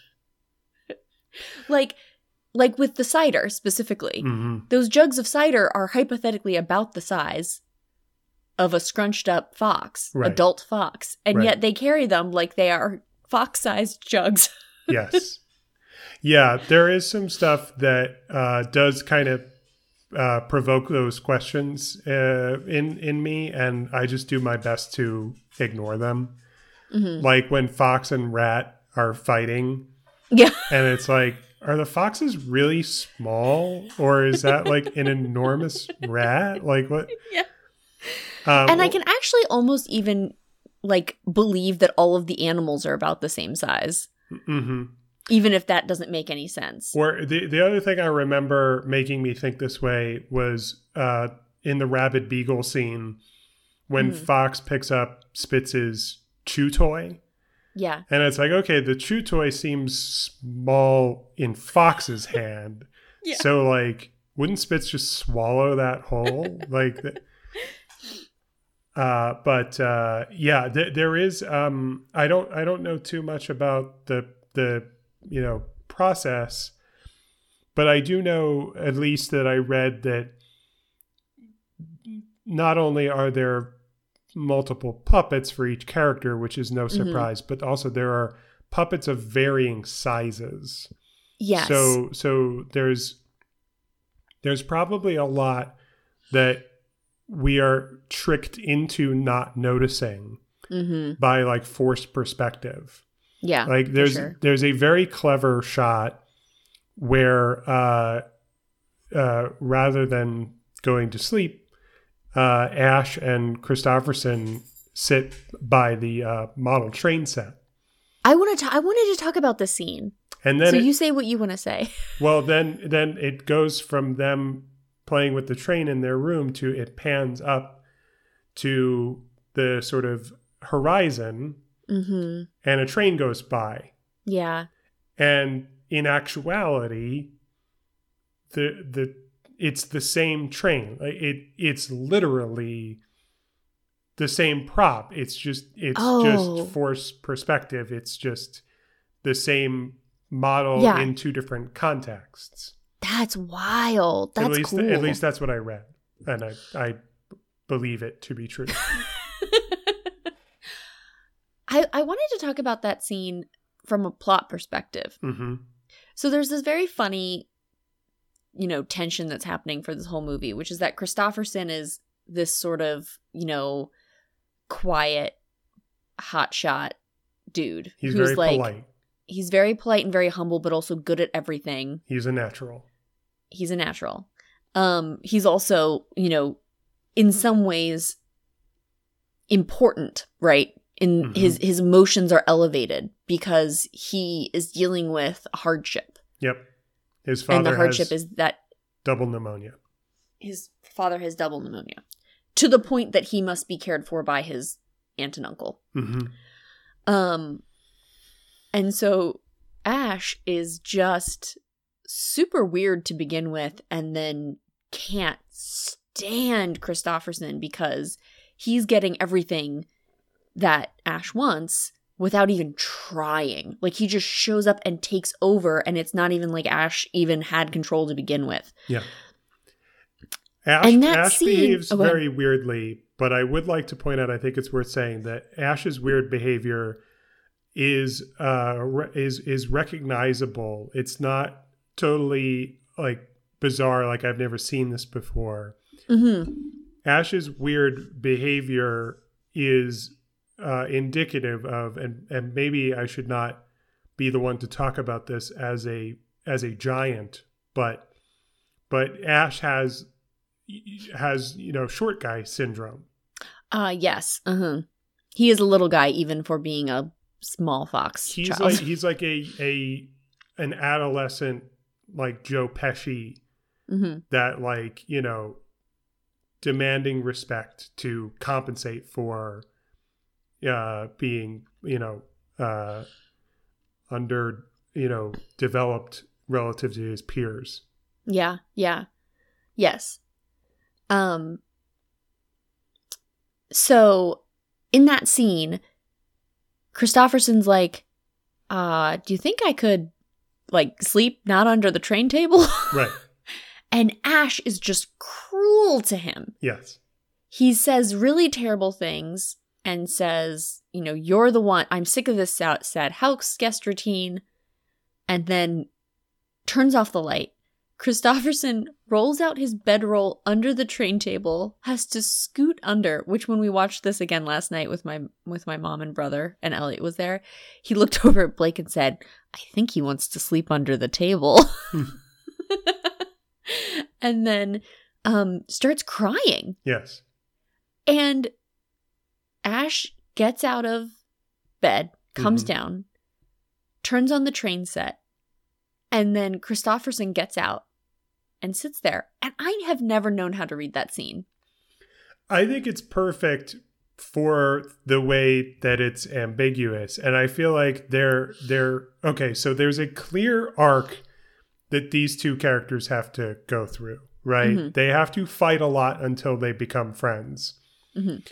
And uh, it would at this point in the movie, it would be premature if they became friends Mhm. but there also has to be you know enough of a groundwork laid that it's believable when they do you know come to an understanding later yeah. and befriend one another and so here at the end of the scene we see them sitting side by side basically enjoying the the trains Mhm. um, which which looks like friendship.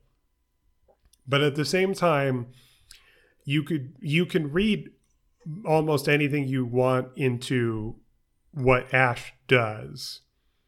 Yeah, because I think that the first time I saw it, when he was crying, I thought that he, the way that I read it, not really having seen it or knowing where it was going, was that he turns on the train set and it almost kind of felt like a fuck you. Like, not only, like, I need to turn on this train set, which is playing music to over, to cover Right. over the fact that you're crying. yes, if there's any, I think most likely interpretation of, of the reason why he does what he does, it is yes to it's to make noise hmm and and cover up the noise that Kristofferson is making, but also significantly, Kristofferson crawls out from under the table and joins him, Exactly. and he doesn't stop. hmm He he doesn't stop the trains just because Kristofferson stopped crying, and Ash doesn't like reject him outright.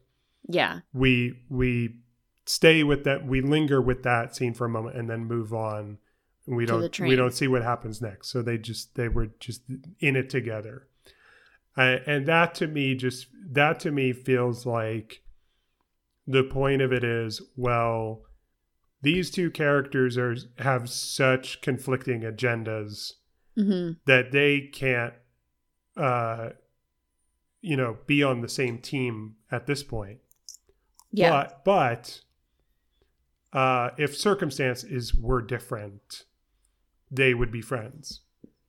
yeah. That's And- a, okay. That helps me with that. And and this is this is like a glimpse of that hmm of what could be, and what I will wasn't ever- eventually. I wasn't ever critical of that scene, but I just always was like, what is happening?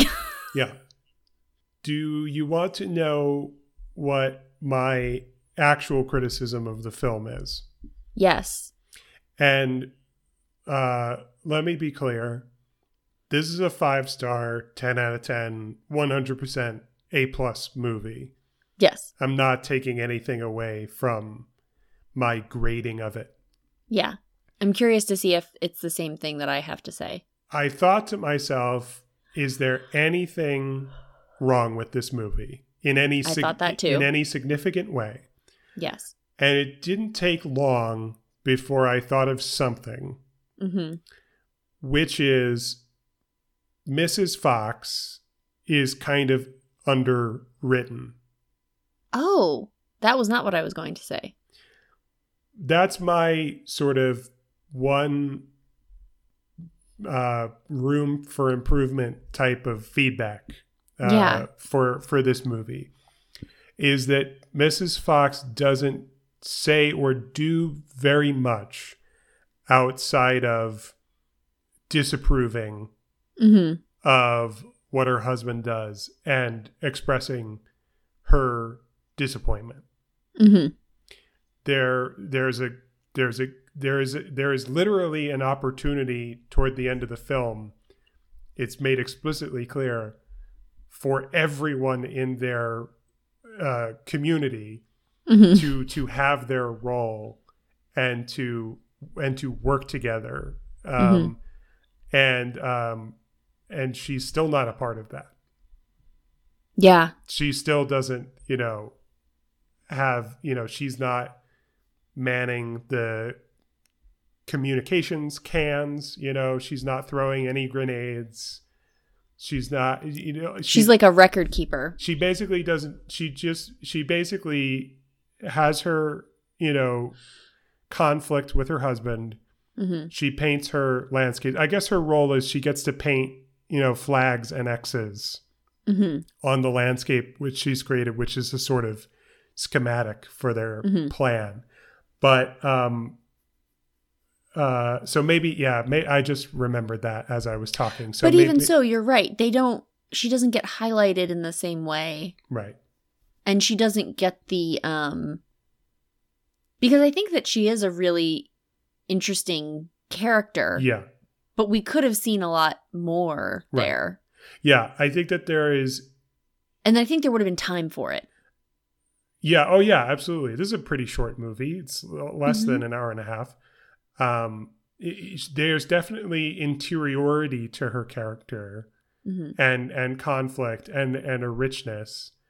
Um, she she just doesn't do a whole lot, and that's what I mean when I say that she's underwritten. She's not Yes. underwritten as a person, and I don't mean person. I mean Fox. character.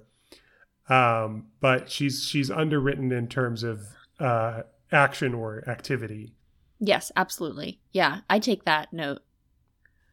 My fault that I had was I was thinking I had the same thing. I said to Kenny, I'm not sure I can find fault in this movie. And I agree with you. This is a five star, 10 out of 10 movie. Um, so this is, and it's not even a criticism. It's more so everything else in this movie is fantastic. And this is fine. It's Mhm. functional and Sure. good. And this thing is that the music's fine. Mm. Wow. And and this is this is why I will say this. okay. I think that the music is incredibly um holistic. Mhm. Like it feels very smooth throughout the whole movie. Mhm. Um it feels like it's really working with each scene. Mhm.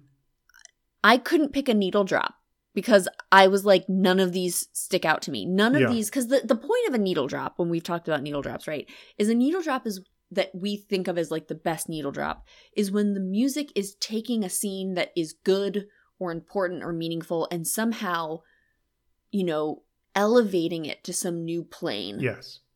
And I don't think any of the songs did that for me That's They're all fine. enough. Yeah. And they're all working and i think it's color you know it, those songs all feel that orange color Right.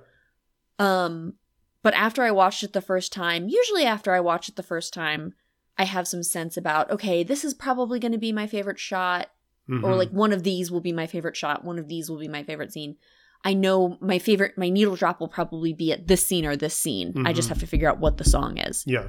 and i w- i did not pick one That's fair i enough. refused Yeah, if I were to pick one, um, I really like when he uses uh, the Beach Boys cover of "Old Man River."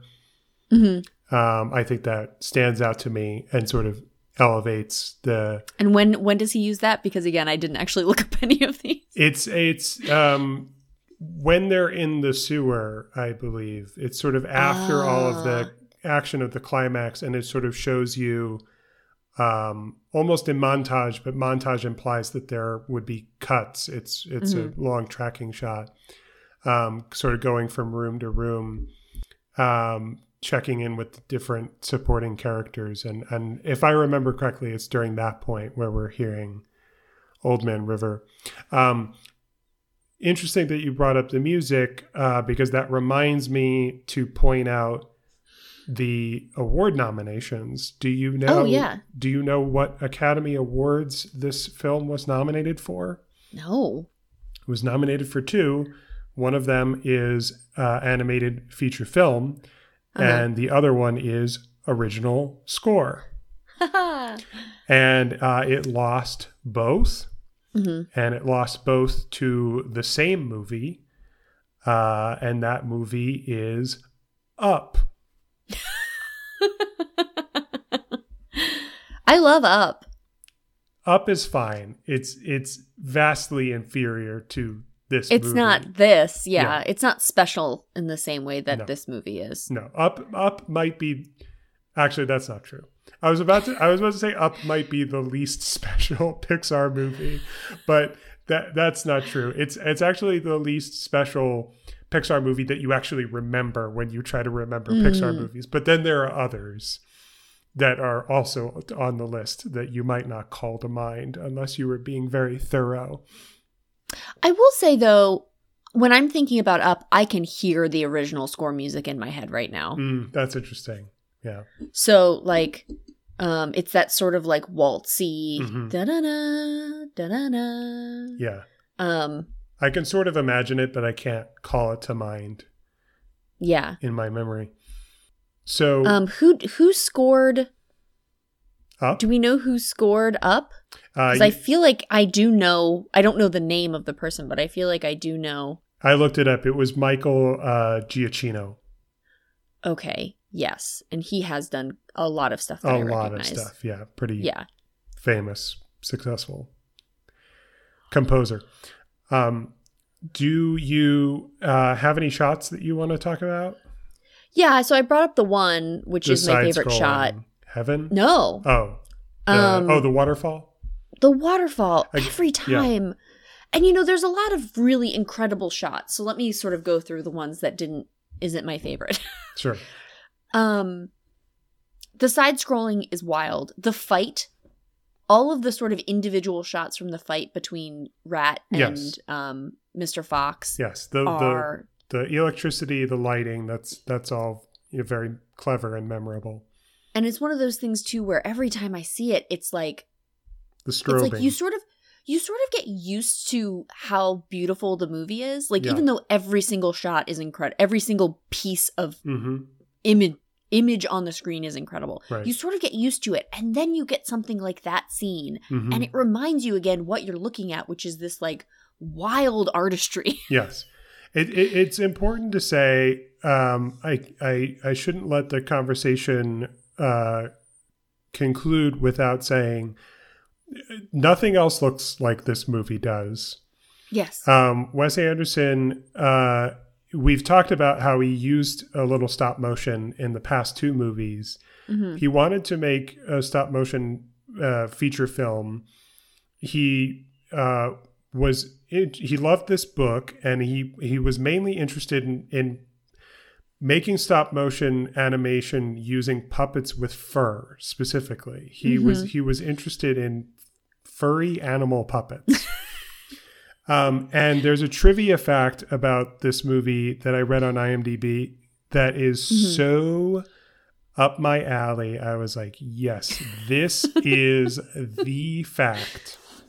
Here it mm-hmm. is.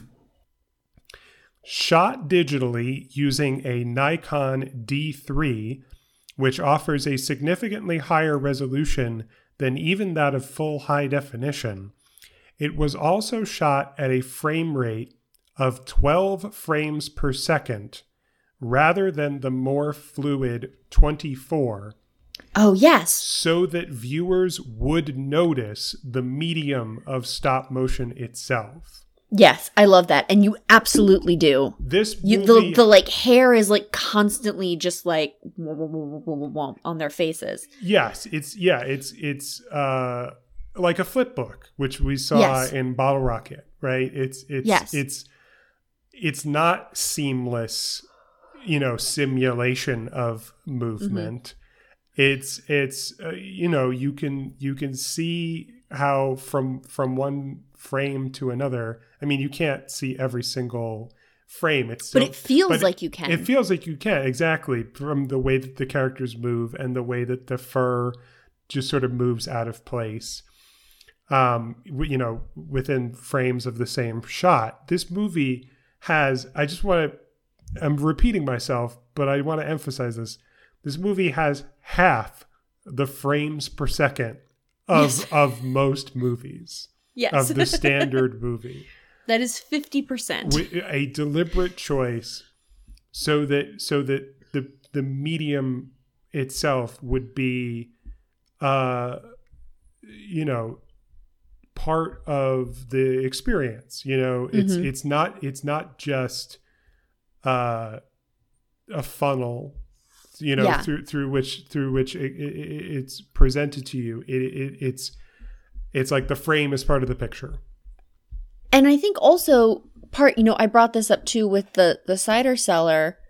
Um, but then they also do this incredible stuff with lighting sometimes.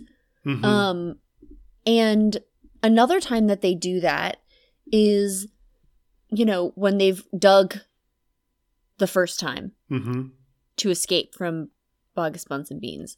And um, Mrs. Fox says, Can you just talk to me uh, around this mineral deposit? yes And you think, you know, they're in the ground, and yet they go around a corner and they're suddenly in like a crystal cavern. right And that every time, like, just takes my breath away. yeah Um, but yes, my favorite shot is the shot with the waterfall. I don't know how they did the waterfall. hmm um it's it's the low point for Mr. Fox. right It's um so for a movie that I just described all these sort of stunning colors and everything like that, the scene is fairly monochromatic because it's pretty dark and then the waterfall's sort of gray Right. and then you have the fox sort of in not complete silhouette but partial silhouette. Yeah.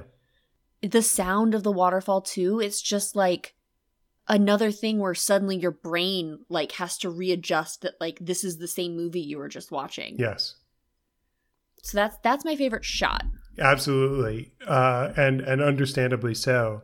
Um, talking about lighting, I just want to mention like the multiple scenes in which Bean is relatively shrouded in darkness. The Uh-huh. the scene where he shoots all the lights out one by one, and the scene gets darker and darker. Uh-huh. But even better than that is the moment it's basically his entrance into the movie except for the expository stuff that we Yeah. got from Bill Murray earlier. But when he's shrouded in darkness and he has a cigarette in his mouth and he inhales and the cherry on the cigarette lights up his face for like a few seconds and then goes out Yes. again. Holy crap. How did they do it? That oh. Oh, and and by the way, f- first scene of the movie when Mrs. Fox tells Fox she's pregnant and he Mhm. says you're glowing and then it cuts to the pu- the puppet that looks like a lamp. Yes.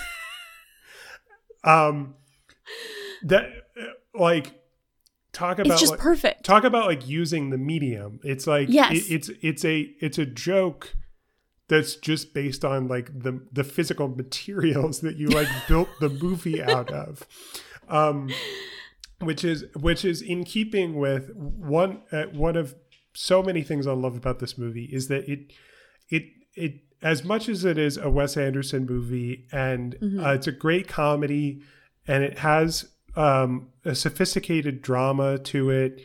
Um, it it also doesn't forget to be a good cartoon. Mm-hmm. It has Yes. these these wonderful moments where it's like they're call they're crawling up the electric fence and it keeps becoming you know their skeletons Yes, which I Um, also love. and all the stuff with the eyeballs. Yes. Rat's death scene is something else completely. It, Yes. it it is it's it's unlike anything else. When he dies and they play it so dramatically, and then at the moment of his death, there are X's in his eyes. and and I think maybe the funniest line in the movie is not the Chinese restaurant line, hmm but but the line just before that, which once you hear the Chinese restaurant line, you're like, oh, okay, I guess that line was just set up for Uh-huh. Fox to say in the end he was he's just another dead rat locked in a dumpster behind a Chinese restaurant. But Yeah. before that, just the way that Jason Schwartzman says he redeemed himself.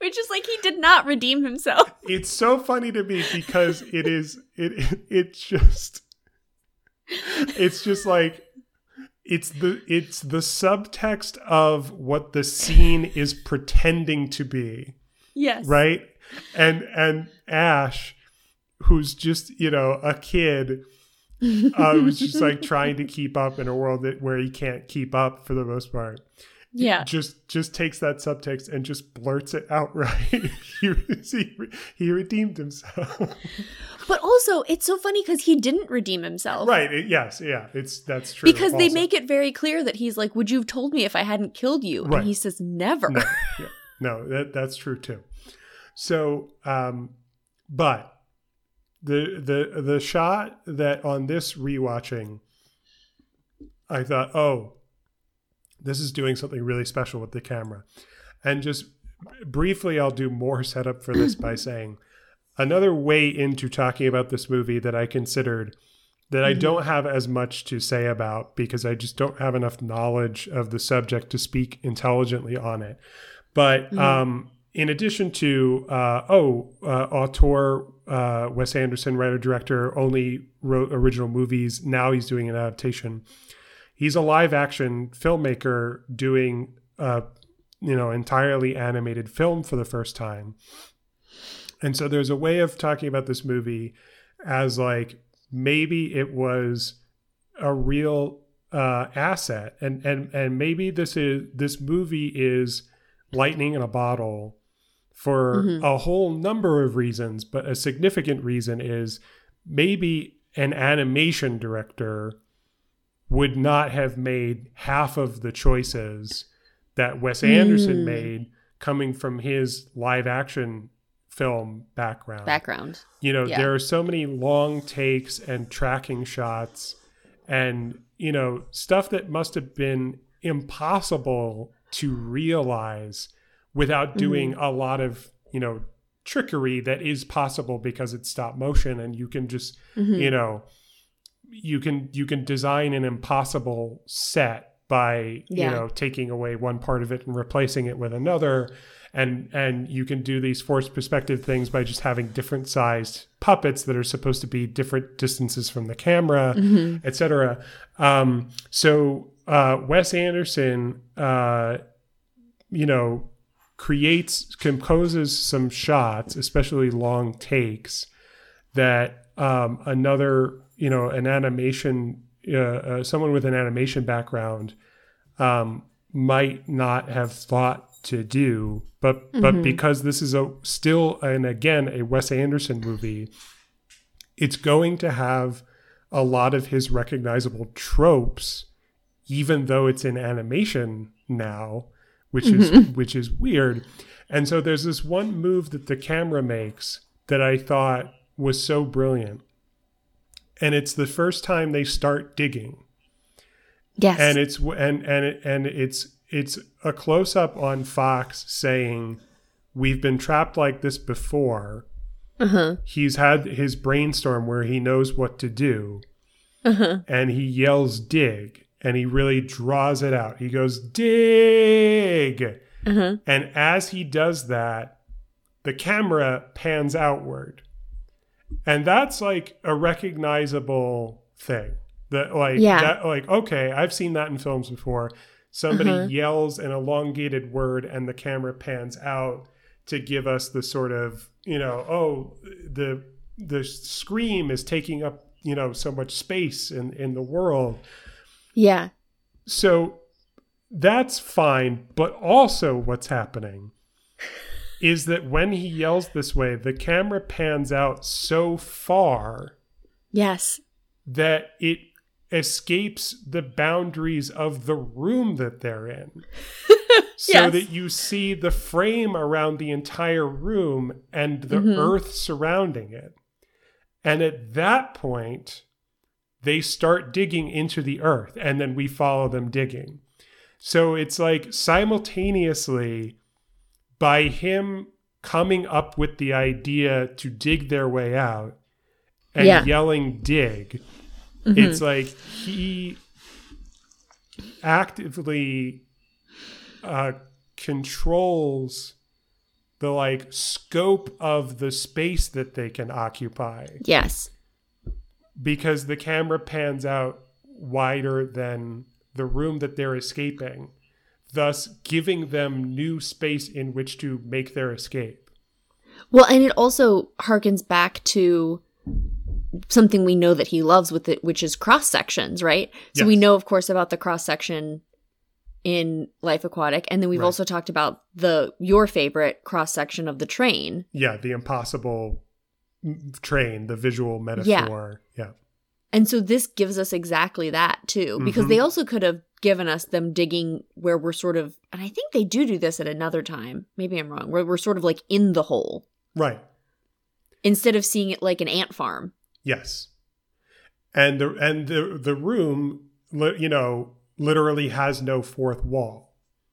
Yes. right? Like he yells dig and in a sense breaks the fourth wall because the Mhm. camera pans out far enough that in theory we should see the fourth wall rather than s Mhm. continuing to see the room that they're in. But there is Yes. no fourth wall.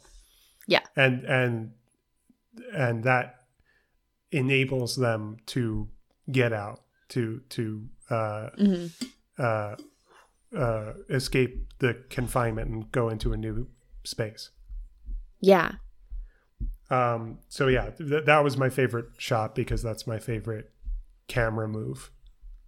That's a good one. That's a really good one. I hadn't thought of that that way, and that's really smart. Um, Thank you. do you have a favorite scene? I think th- one scene that really made an impression on me on this viewing was um, just before Mrs. Fox leaves to go to the mine Mm-hmm. to tell them help is coming, help is on the way, and tend to the children. When she licks the mud off of Ash's face Mm-hmm. and she gives him the little speech about how he is different Mm-hmm. but we all are and then him especially and you know talking about his father Mm-hmm. um there there was something there was something about that dialogue that stuck out to me where I was like Yeah. oh okay this is a good um you know they've got this sort of running it's not a running joke but like a running beat of like how they wave their hands before they say different Yeah. um, you know, when they're talking about Ash. Um, and that to me was a kind of like, oh, okay, that was uh, that was for a good reason, Mm-hmm. and that's so that so that this dialogue can happen. Do you Yeah. do you have a favorite scene that you haven't spoken about? Yeah, it's the um I would say companion scene to that one. hmm Um Oh, I, Which yeah, I is- think I know what you're going to say. Yeah. yeah, so it's the scene where um Mr. Fox tells Ash well, I'll go through it in a second, but it's right after Mrs. Fox has said, I love you too, but I never should have married you. Right. Which is just devastating as a line, Yeah. right? That's the sort of line that should be in, I don't know, like a Woody Allen movie. Good example. Yes. I haven't actually ever seen a Woody Allen movie, but that's and yet you're sense. right. In my opinion, yes. um, you know, that's the sort of movie that the line that like you know co- people in college should be quoting, Right. like, and when they're film buffs or whatever. Okay, so that line, which I which I don't want to say that line is out of place in that movie, but that line, the way it's delivered, it's delivered. That's a line where it's like, this is fucking Meryl Streep, right? Absolutely. That line does come dangerously close to breaking the movie because it, it's such a Wes Anderson line.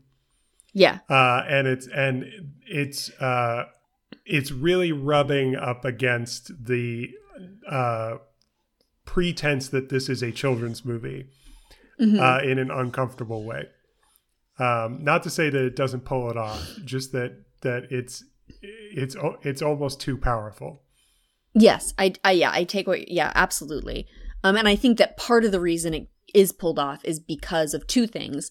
The first is that it's Meryl Streep who's delivering that line. Yes. The second is because that line is followed by this scene. Right. Because in the past I feel like the stakes for Mr. Fox have been sort of self-imagined. hmm For him it's the thrill or getting away with something. Right.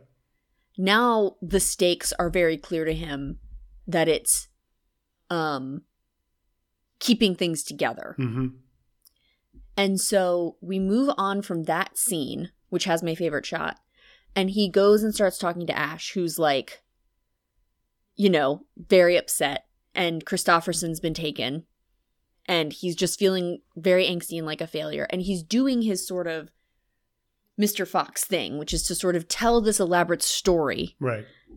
um to you know have a you know have a, a speech and then the speech has meaning and ash is fucking over it Right. he is like you know cutting him off because he knows the story and he's like get to the point. point and so they're talking about when he found out that he was going to be born and he said you know i kept wondering who is this little boy going to be?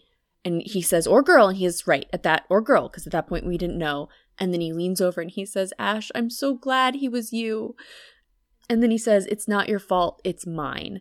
And i feel like like that scene i always start crying when mrs fox says i love you too but i never should have married you. Yeah. but i fucking lose it at that scene and it almost doesn't even feel earned Yes. I I think yeah, go, sorry, you're not finished. Go ahead. but the reason that i think it works so well for me hmm is because um Mr. Fox is still kind of bullshitting, right? Mm. He's still in his old mode. And when he says those things, I feel like that's like the turn Yeah. for him. Have we talked about turns in poems before? Yeah, I think so.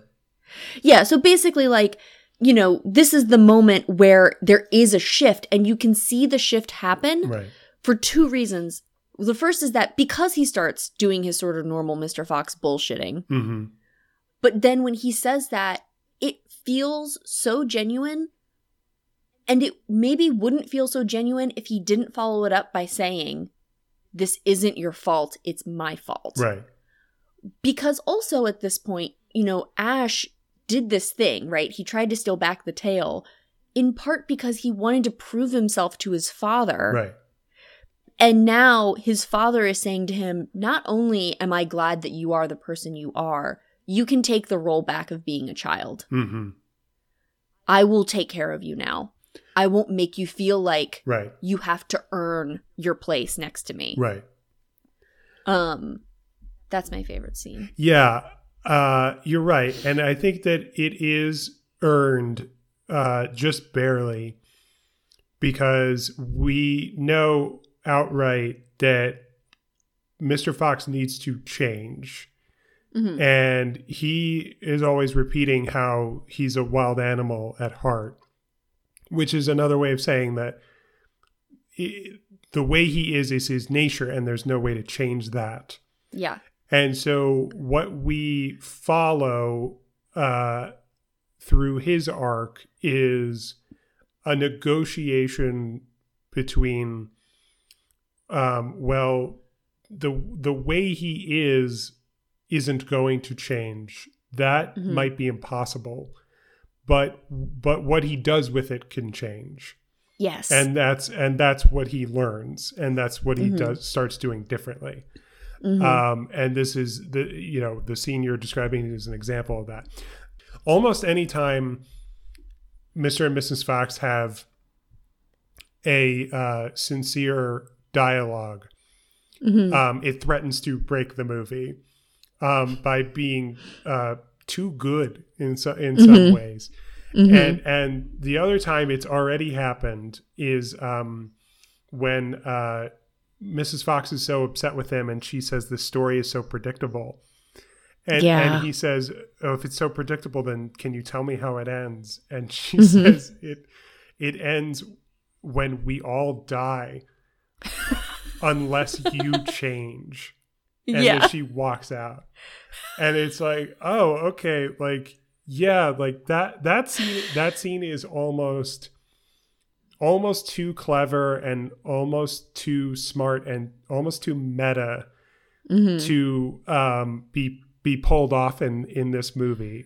Emphasis on the word almost because I think it does work. I think it does too. Yeah. But it puts me in the frame of mind of like Dan Harmon's story circle, like that we've talked about in the Mhm. context of um, Rick and Morty uh, way back when. Mhm. It's like, okay, like you're, hey, buddy, you're in a story and you're the main character of the story. Mhm. And and we're we're in it now and things are things have gone wrong. and and the only way for this story to end in a in a happy way is Mhm. for you to change. That's like literally like the last beat of the story circle. Yeah. I will say too, I think something about this movie that has that that very few things have changed for me now that I'm a parent. hmm Um in the sense that like I think I've maybe said this. I've maybe I've said this before. I don't know if I've said it on the podcast or to you specifically, but like when so many parents I know um when they give birth are like my whole life changed. I didn't know. They'll say something like, I didn't know I could love something Mhm. as much as I love this kid. And I'm like, that sucks. Yeah. You didn't know what you were capable of? Right. Why did Whereas you do gave- it? why, why? When I, and I say, I've said this too, I, you know, I've always been a mother. And Mhm. I know that that sounds insane, but when I gave birth, I didn't feel any differently. And the reason I love Elliot is not because I created him, it's because he's the one that I get to take care of. Um, and I love all children and I and I want to care for them. But there are some things that feel different to me. And one of them is watching this movie because I can really empathize a lot more with these parents trying to both parent this child, but also love this child who is so clearly struggling with who he is. Um, while also wanting him to like uh be nice Mhm. and maybe share his room with his cousin. Right. Um, so yeah, the, the the scene with Mrs. Fox also really stood out to me for that reason because she, it I think it also because she hypothetically is like the good parent, right? Mhm. Um, and yet even she is like struggling really to talk to him. Mhm. Um, I have two funny things that I feel like I just don't want to forget. Sure. The cuss, Yeah. the cussin, so funny, Done very well. so surprising every time. Mhm. Must be hilarious for children Sure. that understand what swearing is.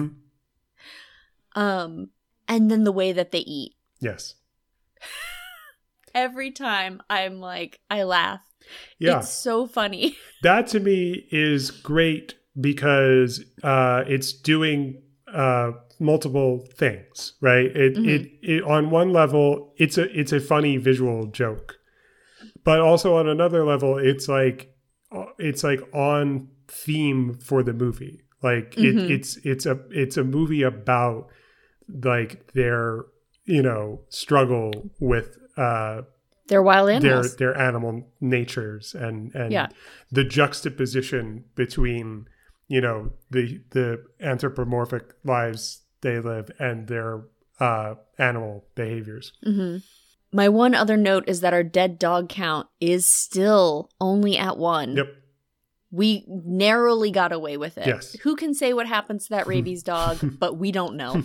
it's on medication They they didn't kill it yet, so it seems like they. hmm Also, as a note, the scene where that rabies dog gets the tail and just wrecks it. hmm is like another moment that's so surprising to me every time. yeah And then Mr. Fox's face, hmm his like that's a that's a really that's a perfect example of like how they got the faces. yeah His face when he sees his tail that's already been cut off just now shredded. right And it's like there's like as Blake pointed out when we were watching it last night, he was like, "Oh my god, the tail is bloody still Mhm. somehow."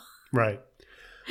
Um, a couple of things real quick. Um, before I was talking, I was giving you examples of how uh, this is a great cartoon. Um, I Mhm. wanted to add to that list of examples when they are dancing, and specifically um, when you see, you know, a group of them dancing, and it's another sort of cross section, right? You see the out, out, frame of the building around them. Um, that's not only uh, cartoonish; it's it's one specific cartoon. I think it is a del- Oh, right. I- of course. I think it's a deliberate homage to to Peanuts to, to the Charlie Brown Charlie Brown Christmas, special. Yeah. Um, and another thing I want to mention real quick is just that um, I I think uh, one thing that really stands out to me about this movie is that I think that on the script level, um, it's just it's so finely tuned Yes, It- absolutely. in a way that I would not think to describe other Wes Anderson movies this way. I Mhm. wouldn't think to describe them as like, oh, everything, you know, on I mean, obviously on that's all we talk about on the production design level is Mhm. that everything is just so and it's meticulous.